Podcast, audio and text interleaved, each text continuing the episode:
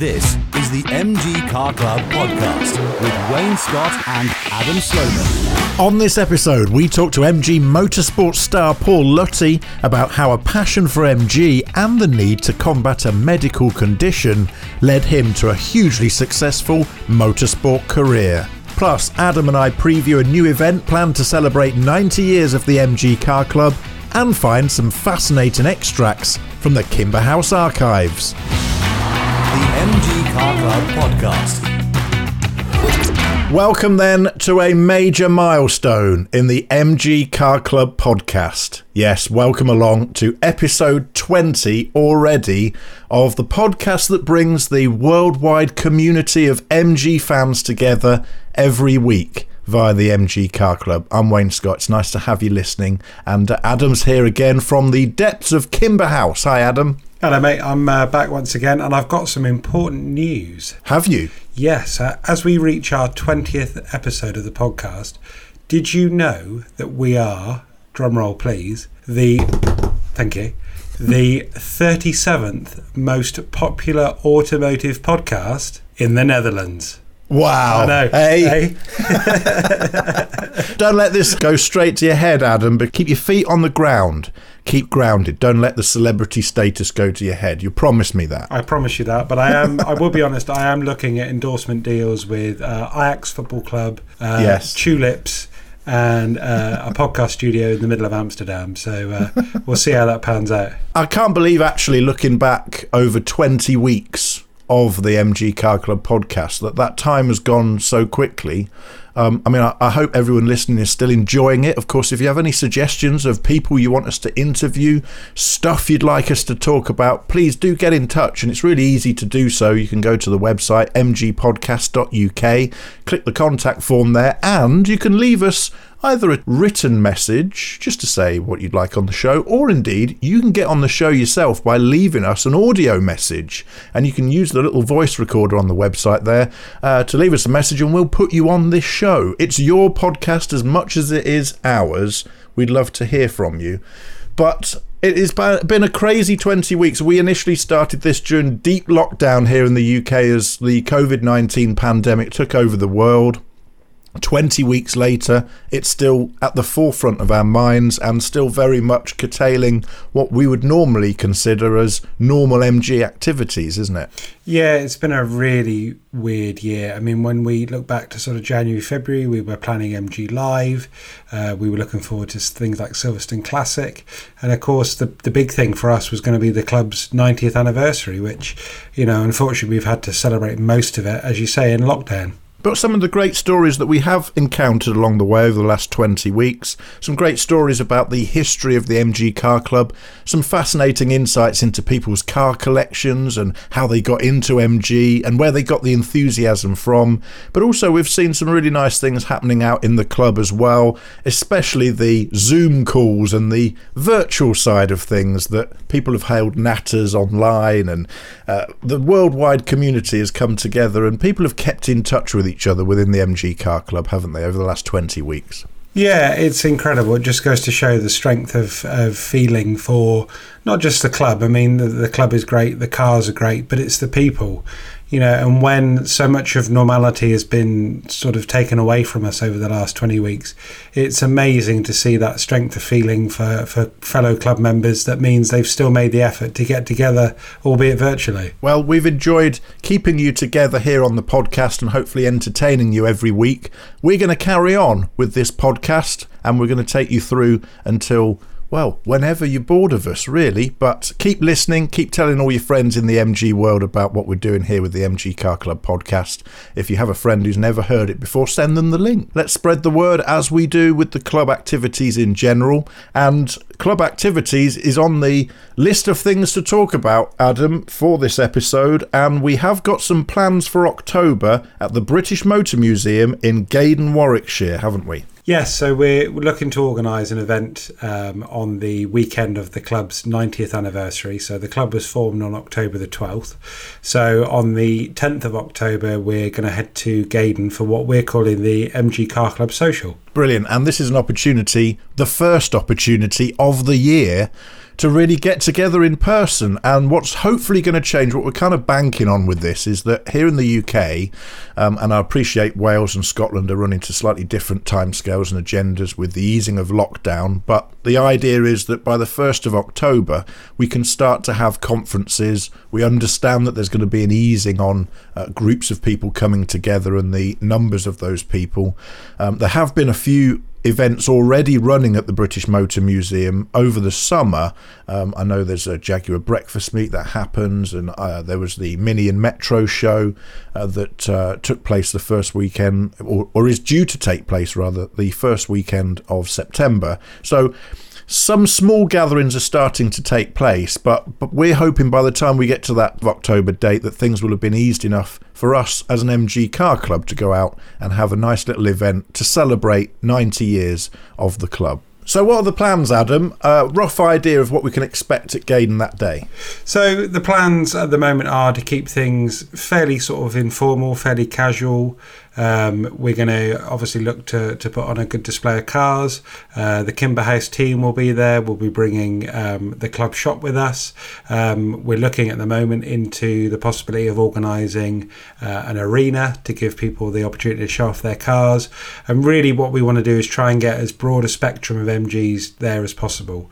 Um, we'd love to be able to represent the full 90 years of the club. So if we could have a model that represents sort of each decade that the car club has existed. That would be amazing. Um, and of course, uh, being an event at Gaydon, you'll get access to the museum. Given the current situation, things are a little bit different in the museum. Um, but one of the big attractions for us about going and having this event at Gaydon was the fact that it's a fully uh, COVID compliant uh, venue. So that means the the guys at Gaydon have worked really hard and they've got track and trace in in place, um, and it's a proper safe event. So you can come and have a, a, good look around the museum. You can see those iconic record breaking cars that we spoke about a couple of weeks ago here on the podcast. Um, and really just have an opportunity that we've been robbed of uh, so far this year, which is to catch up in person with your mates, um, see some lovely cars, see the guys, um, you know, from, from Kimber House and from other bits of the club. So yeah, it should be a really nice social event. And that's the whole point of why we're looking to do this. Absolutely, and uh, you never know, we might be able to do the MG Car Club podcast live. Another idea that we're looking at. Uh, let us know if that's the sort of thing you'd like to be a part of or see. Could be good fun, I reckon. Uh, but as, as Adam says, you know, track and trace will still be an important part of what all events have to put in place. So that will mean that this event will be pre book only. You will not be able to turn up on the day. It must be pre booked. So do keep an eye on our weekly newsletter that comes into your inboxes. If you're not getting that, you can sign up to receive it at mgcc.co.uk. Or, of course, keep in touch with us here on the podcast and we'll let you know when bookings open. Uh, just one of those things that unfortunately COVID has required of us to make sure that, uh, well, we've got a trace of everyone who's been at the event. So that's how we keep people safe and it will be a safe event, as you said, Adam. And it's worth it's a point worth reinforcing, really, that the British Motor Museum have worked with the Department for Culture, Media and Sport very closely to make sure that their venue is very safe for these type of events. Yeah, definitely. I mean, um, the safety is is the number one issue here. Um, funnily enough, I had an email from uh, the MGA register from uh, Colin Manley. Hello, Colin, if you're listening. Um, and Colin asked, you know, what what is the club's sort of definitive stance on all things coronavirus? And I said to him, well, the guidance really hasn't changed. You know that that thirty person limit um, is still in place. Um, and while you know you can look on social media and you can see, you know, some Facebook groups and other other sort of clubs uh, perhaps getting together for for events. Um, our guidance hasn't changed. We're following the FBHVC guidance, we're following the government guidance, um, and above all, it's about keeping people safe. So, yeah, we're really looking forward to to being able to catch up with everyone in October, and we hope to see you there. It will be informal, it will be fun, and it will be a great way to mark 90 years of the MG Car Club. We'll keep you posted here on the MG Car Club podcast for the latest news on that event happening on Saturday, the 10th of October 2020. brand new cars from MG. We announced this on the newsletter last week, actually, and it's MG's fourth model in India.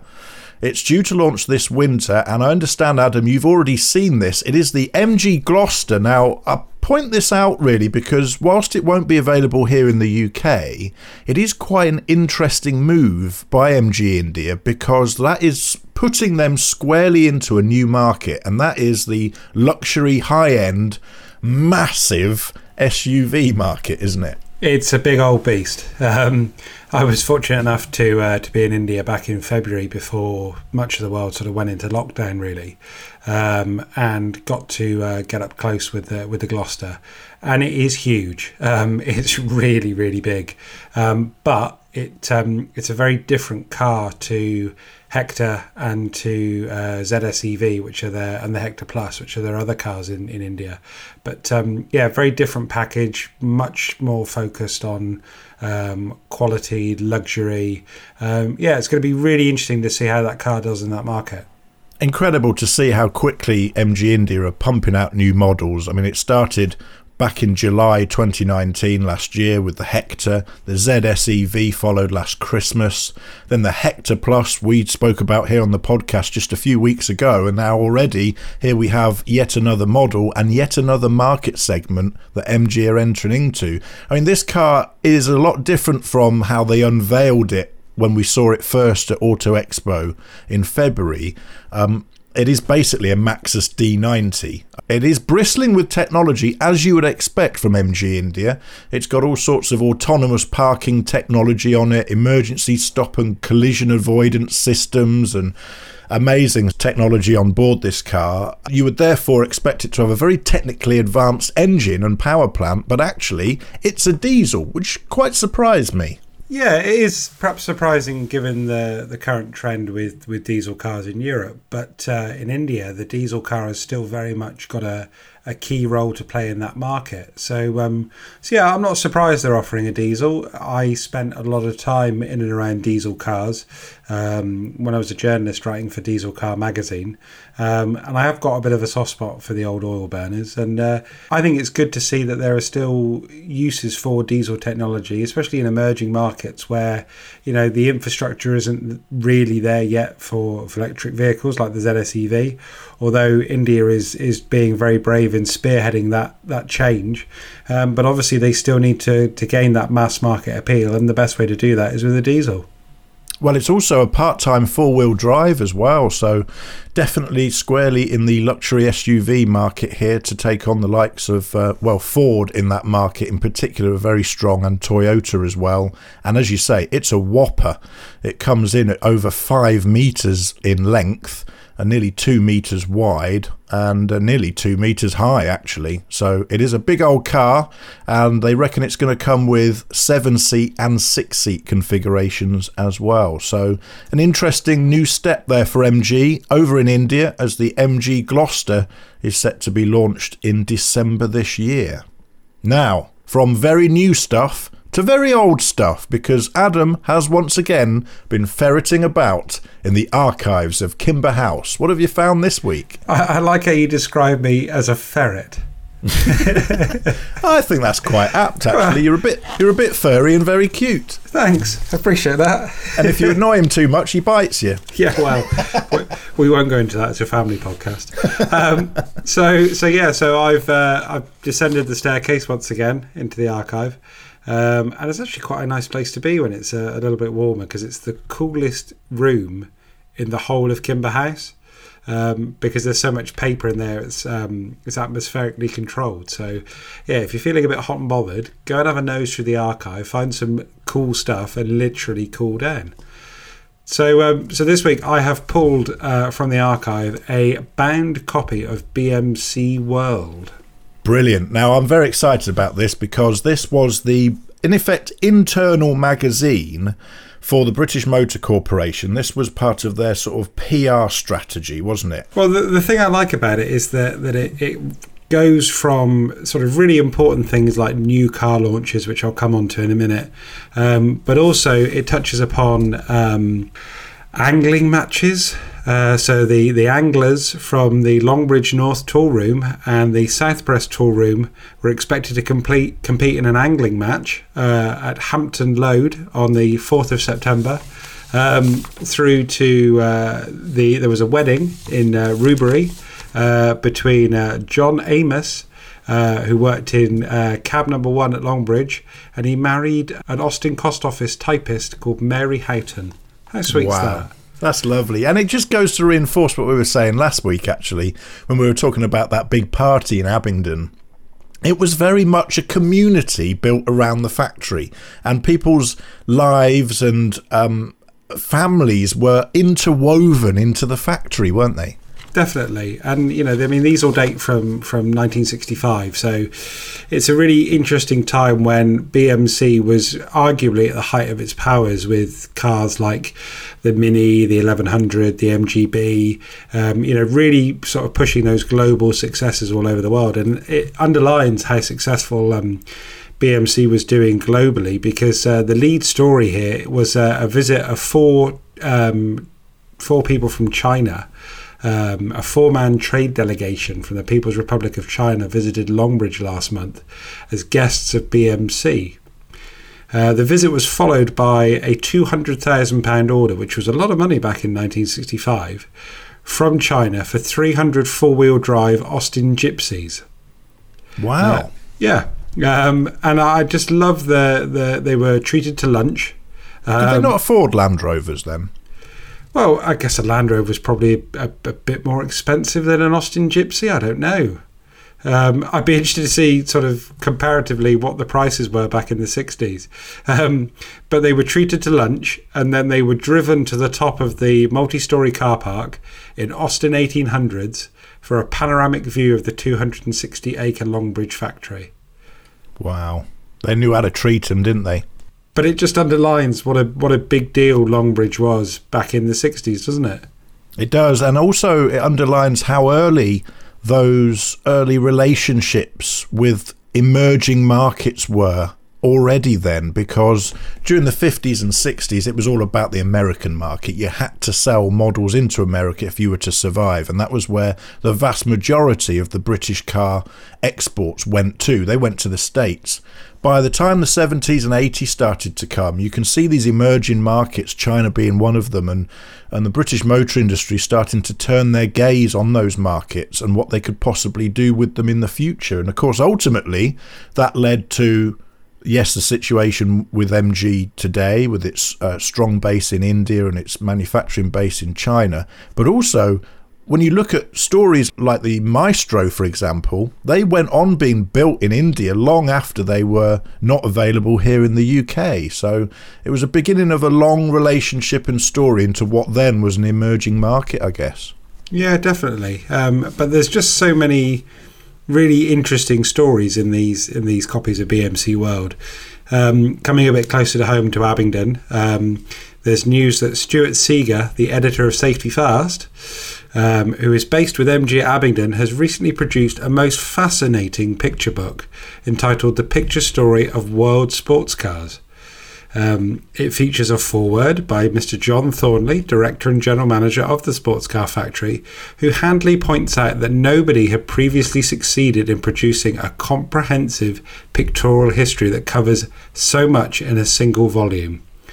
The, uh, the book covers over 120 marques, uh, each of which is worthy of at least one book to itself, and it's available now from all good booksellers for just 15 shillings.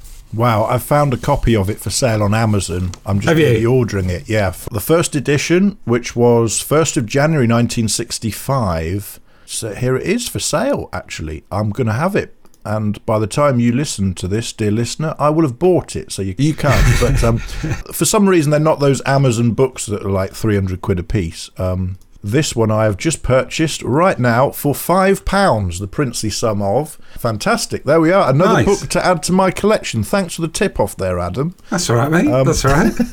um, uh, moving on through 65 uh, to the to the last uh, article I've, I've pulled from this book. Um, the GT gives MGB wider appeal. Another big success by BMC at the Earl's Court was the introduction of the MGB GT, a luxurious closed version of the best selling two seater. The car couples the over 100 mile an hour performance and handling of an MGB with the luxurious, spacious closed body. This new car, with its up to the minute fastback styling, has been designed to provide greater space for passengers and luggage than is currently available in the normal two seat sports car. It is felt that the GT will appeal to many people who've wanted the performance of a sports car but have preferred the amenities of a saloon body and its luggage carrying facilities. The GT is powered by the same robust 1798cc 5 bearing engine developing 95 bhp in the MGB. So uh, they were pretty keen on the MGB, but what I like is this line here. The rear seat can be used to carry two children or two adults anyone who's ever tried to get in the back of an MGB GT will know that no adult can get in the back of a GT. Very ambitious, I think. I certainly would not get in the back of an MGB GT. I might also take issue with the extra luggage capacity of an MGB GT. I'm actually convinced you can fit more in a in a soft top, to be honest. That would be a really interesting head to head. It would, wouldn't it? I think that's a challenge we need to, uh, and, a, and a question we need to answer here on the podcast. Actually, I reckon I can get more in my in my BGT than you could in a B Roadster. Really? I see. Yeah. In a B Roadster, you've got the boot, which has the lid on it, and with loads of little nooks and crannies you can sort of pack stuff into, and then you've also got behind the seats. Yeah, I, I challenge you to that. I've I've got photos of so much stuff crammed in my BGT um, I did a I did a, years ago I did a photo shoot where I ended up um, doing the brakes and everything, and I had all the parts and a new stainless steel exhaust all in the back of my BGT. I don't dispute that, Adam, but I could fit a load of stuff in my convertible and still see out the rearview mirror. There you go. Yeah, but mate, when you're driving down the road, you don't need to look behind you. You've got to look forward. if it's behind you, you've passed it. Safety fast, mate. exactly. well, I like the idea of that. Perhaps if we have any listeners to the podcast that have both the BGT and a convertible at home, perhaps you could run this test for us. Get your uh, get your smartphone out and film it, and send it in to us. Uh, we'd like to hear from you, the listener. Perhaps you can answer this argument that Adam and I are having here and uh, help us out. Perhaps you have a view on it. Get in touch, mgpodcast.uk. If not, we'll have to do it ourselves, Adam. It sounds like there's a challenge brewing, mate. Brilliant. Well, you may remember that last week we broke the news that Motorsport UK, the governing body of the sport, had eased restrictions enough to restart motorsport in Scotland. And so, what I thought would be really nice was to talk to one of our motorsport friends in Scotland, just outside Callander, in fact. He's done many years in the MG Trophy, and we speak to Paul Lutty next. The MG Car Club Podcast.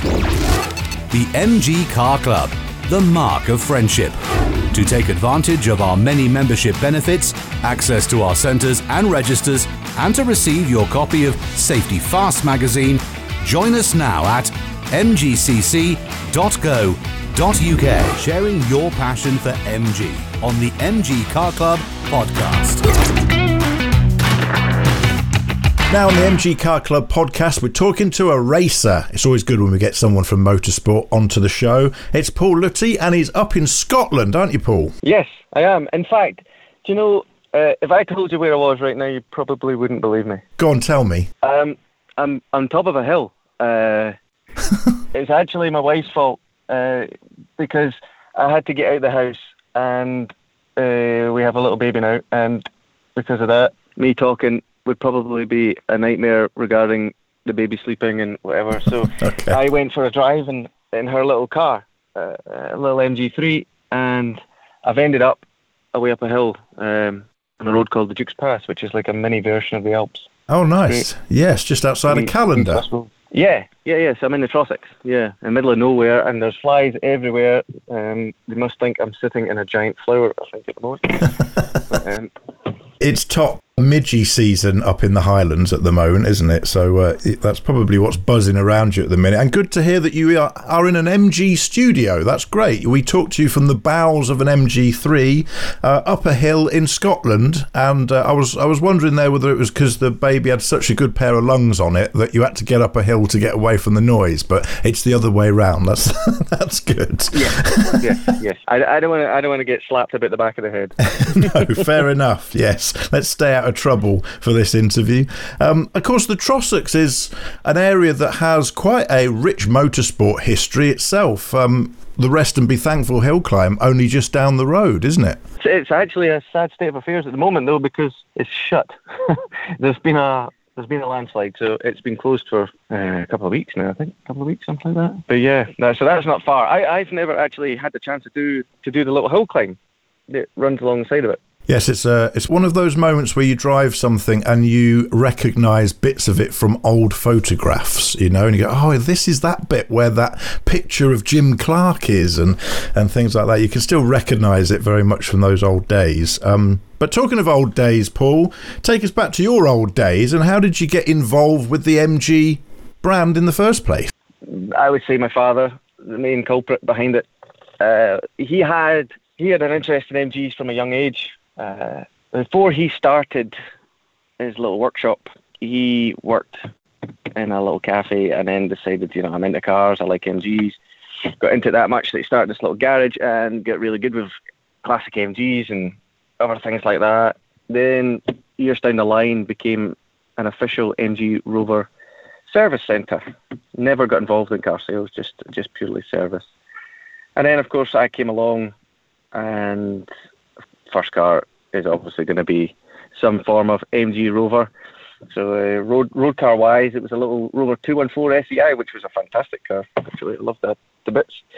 And from then on, uh, every other car had to be an MG or a Rover. That's pretty much it. I that was what I grew up with. I I liked them, and uh, everything else was rubbish in my opinion. That was that was pretty much it.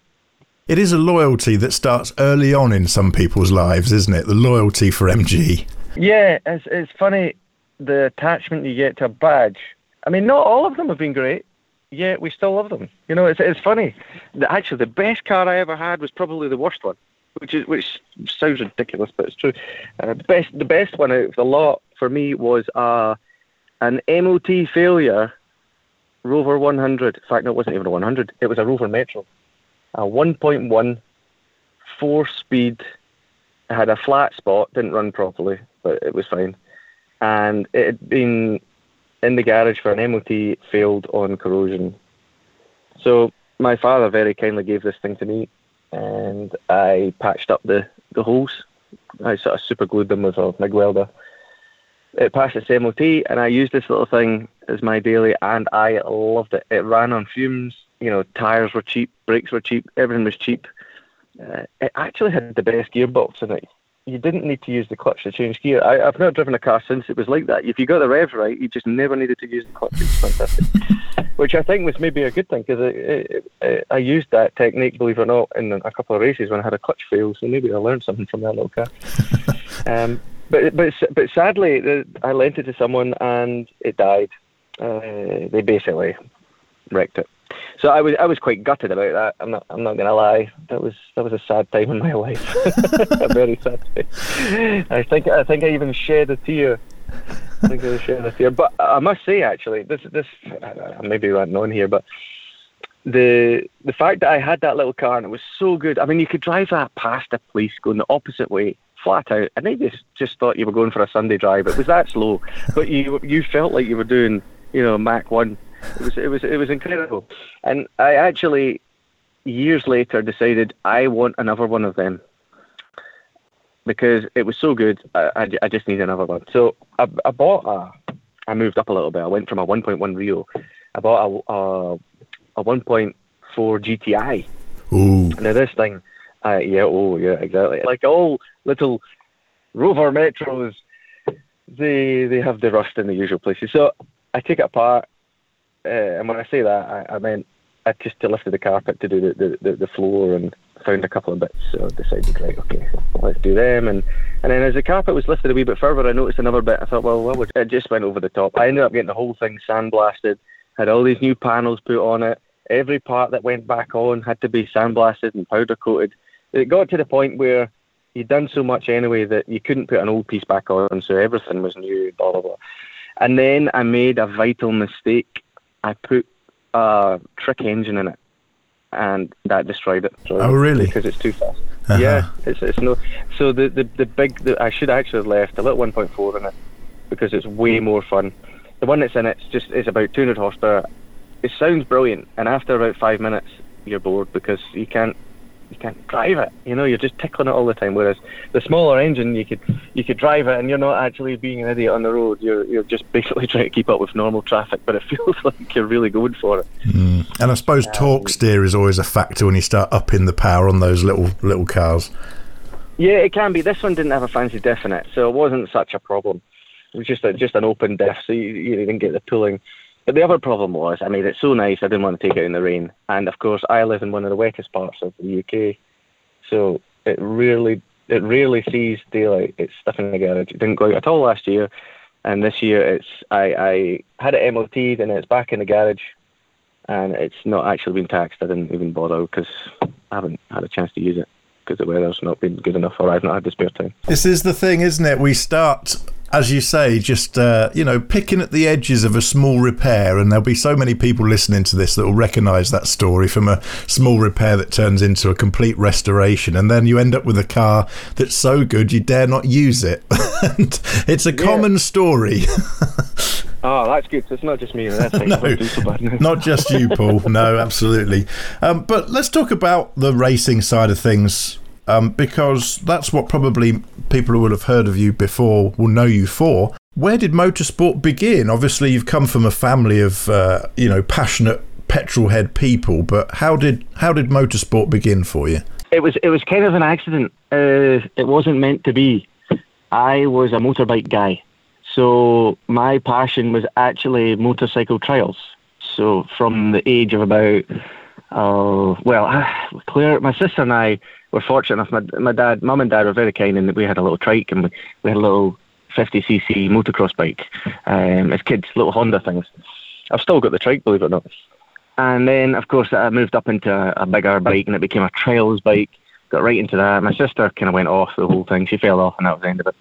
I continued. Um, she got involved in motorsport racing a little metro, while I continued to play on trials bikes. And then I ended up getting bacterial endocarditis. So basically, it's an infection in your blood that attacks part of your body, and it usually attacks your one of your heart valves, and it grows this little vegetation on the valve.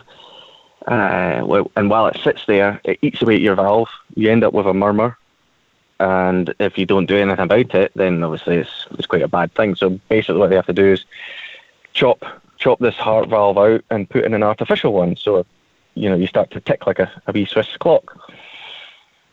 The problem with this is because I now have a foreign body in in my heart, I have to take warfarin, which lots of people do. Um, as you get older, warfarin uh, thins your blood, reduces the white blood cells. And you might be wondering why I'm going down this route. Well, the problem with trials is you're out in the middle of nowhere, and if you fall off and hurt yourself, it's a big problem. Bleeding's an issue. Uh, breaking bones is an issue. So my dad said to me, "Well, do you fancy doing motorsport?" And I, I'd, I'd quite fancied the idea, but I was I was doing really well on the trails bike, so I didn't want to start something new. Ah, well, he says because the doctors have said you shouldn't be doing this anymore because if you go out middle of nowhere, it's a, it's a bad it's a bad problem, big problem. So the good thing with motor racing is, as you'll know, is you have medical crew there the whole time. You know, there's a, basically if there's an accident within a couple of minutes, there's there's people there looking at you. They've got first aid on site. Uh, worst case scenario, there's helicopter pads. They can get a helicopter in. Blah blah blah. So the whole golden hour thing uh, works a lot better a racing circuit compared to being out in the middle of nowhere on a trails bike. So so that's how I started. And then because because my sister had raced a little metro, we decided that well, why don't we get another metro and the two of you can go out and have a play uh, and race each other. So that sounded great. But the problem was my sister's Metro was a highly tuned 1.4 that was about 160 horsepower, rev to the eight. I think 8.4 it rev to 8,400. So to build that engine again would have been quite pricey. So we decided to go down the 1.8 VVC route, and it'd be roughly the same speed as the 1.4, which it was. It was very similar, and Claire and I would give each other a hard time on the track, and that was that was pretty much brilliant sibling rivalry. I like it. Yeah, well, it was quite funny. I remember my mum came to one race at Knockhill, lasted about three laps, and had to walk away because she couldn't handle watching my sister cut the front off my car every time we were you know, turning into the hairpin. My sister knew that I would get out of the way, so she would just swerve in front of me, knowing that I wouldn't want to hit the two cars together. She had, she had more guts than I did, uh, and that was it. My mum, obviously not realizing that we're kind of in control of what's going on, couldn't handle it and just would disappear. And that was pretty much the last time she ever watched me race, and uh, she will refuse to do it to this day. In fact, if I tell her uh, on the phone, right, Mum, I've just got to go. We're just heading out for qualifying. I'll get in trouble for that because she'll know that over the next half an hour I'm on track. Did you ever sort of approach motorsport from the point of view of it being a potential career, or was it always just a hobby and a bit of fun at the weekends to take your sister on, as it were? Started off as let's just go and have a bit of fun I, because Claire and I we have been very lucky that uh, our mum and dad always tried to give us a, you know we had a nice hobby, a really appealing hobby. You know, always had a good hobby. So uh, yeah, so it bounced from the bikes to the cars. So it was it was meant to be a hobby, and and all these things are expensive, especially motor racing. And the idea is that if it's not fun, we're stopping. Right, as soon as it's not fun, because it's a very expensive day out if you're not enjoying it, and that's why we're we're there. We're there to have fun. I I always do it for fun. Don't get me wrong. I have definitely tried to make some sort of career out of it.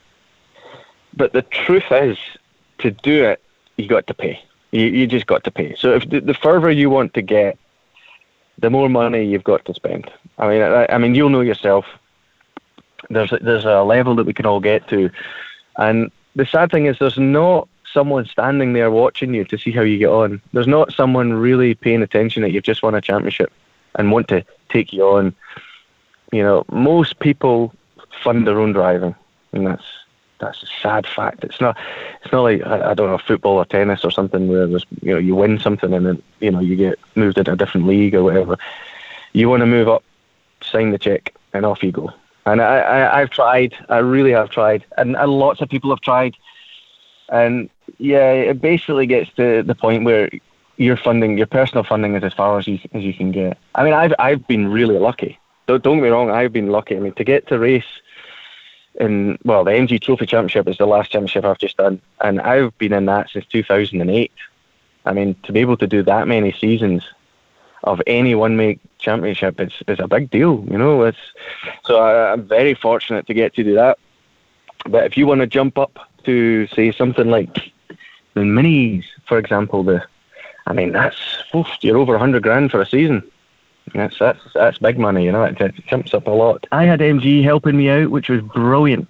They they were exceptional when it came to well, the first the first car they helped us with was the MG ZT 520, and uh, the, they basically built us a, a lightweight body and had a, a very tricky FIA cage put in it. And because MG didn't actually have racing colours, believe it or not. The black and the black and green isn't actually MG; it's MG Sport and Racing, which was a different department. Because MG themselves didn't have racing colours, they adopted the black and green, which is what we ended up with on the on the MG ZT 520. Um, and then they supplied us with uh, a prototype, a ZT 385, which of course had all the, the fancy body kit on it, the big flared arches, the fancy bumpers, and it actually had wider suspension on it too, which we stole. We basically took all these fancy bits off, put on this new body, and then uh, the rest of the car was was done by ourselves, really. Um, but I mean, to get a shell with a cage built in it and painted all ready to go is fantastic, and a load of spares on another car was brilliant. So uh, that, that car was awesome. That one is that one's now in Australia. It's been raced over there. There's the another one that they helped me with was an MG LE 500, MGTF LE 500, which was great. So the, they supplied us with a, a prototype. I think it was a water test car, if I remember rightly. Only done about 500 miles, which was great. It was heading to the crusher, which is quite sad when you, you hear these cars get sent to the crusher. And uh, so they sent us that and, and a load of parts, a load of spares, and, and we built that into a race car that competed in the MG Trophy Championship for 2009 was the first season, and 2012 was the last. And how was that going to a mid-engine sports car from a saloon? Did it take a lot to adapt your drive into that to that different configuration? For me, not really. And I, I think it stems back to when I was little and I had the little trike a little Honda trike. It was, it was a little 70cc trike, and I learned how to slide and do donuts and drift and whatever in the snow in the garden. Um, so I just got used to that, and then other bikes with the weight was in different places and how they moved, and then messing about around the garage and bangers with front wheel drive. I got used to playing my handbrakes and moving them out that way, and then rear wheel drives and getting used to them when I was really young, driving on a beach and stuff like that. Um, so I, I didn't really think about it too much, to be totally honest. Uh, I would say that at the very beginning, you're always going to make a few wee silly mistakes, and, and you very quickly learn. But such a capable um, little car, isn't it? I mean, you know, it, it, can't take too long to get to grips with it because it's such a lovely little package as a, as a sports car for the road, but seems to translate well to racing also. Oh, I mean, the car was quick. It was really with the same engine that the ZRs were using. It was definitely quick in a straight line. Unbelievable off the off the line in the start of the race because obviously you've got all the weight on the back wheels. So I mean, I didn't even have to worry about qualifying in that car because you knew you were going to jump at least one row, if not two, by, by, by the time you got to the first corner. And the one downfall it had, in fact, there was two, because MG Trophy Championship was kind of touchy feely at times. If you get a little tap on the back end and you're in the front wheel drive car, you just turn into it, give it full throttle, and catch it if you've got enough power. But usually you're okay. Whereas in the TF, we had to put first of all because of the size of tire we were using, we had to put spacers on the rack so it didn't turn as much. So number one, if you got a nudge, you couldn't turn the steering as much, and number two, because it's rear wheel drive, you couldn't pull it out of a problem. So in a in a crowd, if you get bullied a little bit, you were at a slight disadvantage. There was one one other thing was due due to the shape, the front end grip when you were high speed turning. So say anything around about 100 miles an hour. I know it's a bit excessive. You're not going to have that on the road, but 100 miles an hour, the front would be a little bit lighter. Um, but and we were not allowed to mess with the the shape of the car, anything to do with the silhouette or underneath, uh, due to the regs. So there, would have been an easy fix, but your initial turning wasn't quite so good. So you had to turn in a little bit earlier than the ZRs, which would sometimes ruin your exit speed on the way out. But that wee car won. It's it. Uh, so 2009 was basically a, a test for the car, and 2010 we actually beat all the ZRs. So if we had been in the same class, which we officially weren't, but if we had been, we would have won in points. Um, so that was that was a big deal. That was that was that was basically what MG wanted to do.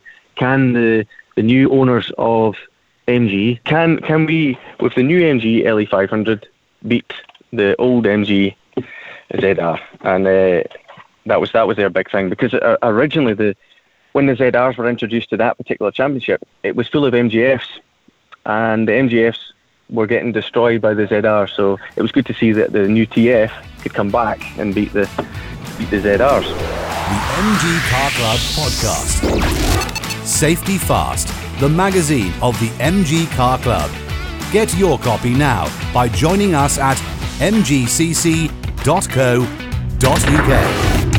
Well, on next week's podcast, I'll continue my conversation with Paul Luti as he takes us through the story of when he flew to China to demonstrate MGs for MG Motor, and also a hilarious story of why you shouldn't have a curry before you go racing on a Sunday at Silverstone. It's all next week on the MG Car Club podcast. I uh, I was lucky enough to go to China with Paul a couple of years ago, and I was a little bit sort of apprehensive before we went because um, I, I, didn't really know him that well, and it's a long way to go when you're sat in economy, flying all that way, and then you know you're literally thrown together while you're doing this event in China. And yeah, the, he was brilliant company, and he's such a lovely guy. We've got some stuff to talk about in the shop this week, and I'm quite intrigued by this one. Um, MG Car Club Sweets are these like those little old school tins that you used to have, or like those travel sweets that you never see for sale anywhere anymore? They were like sort of dusted in that uh, icing sugar stuff. My granddad always used to have them. I don't think I've ever had one since. They're the ones, yeah. So you keep them nice. in your glove box. You know, you want a little sweet treat while you're uh, bombing down the country lanes in your Y type. You know, what what more could you want? Um, so they are they're they're made in the UK, um, and you can pick. Um, there's an image on the top. You can pick either um, some ladies in the late 1940s building Y-type saloons, or you can have that iconic image of the factory admin block. And they're just a nice little gift.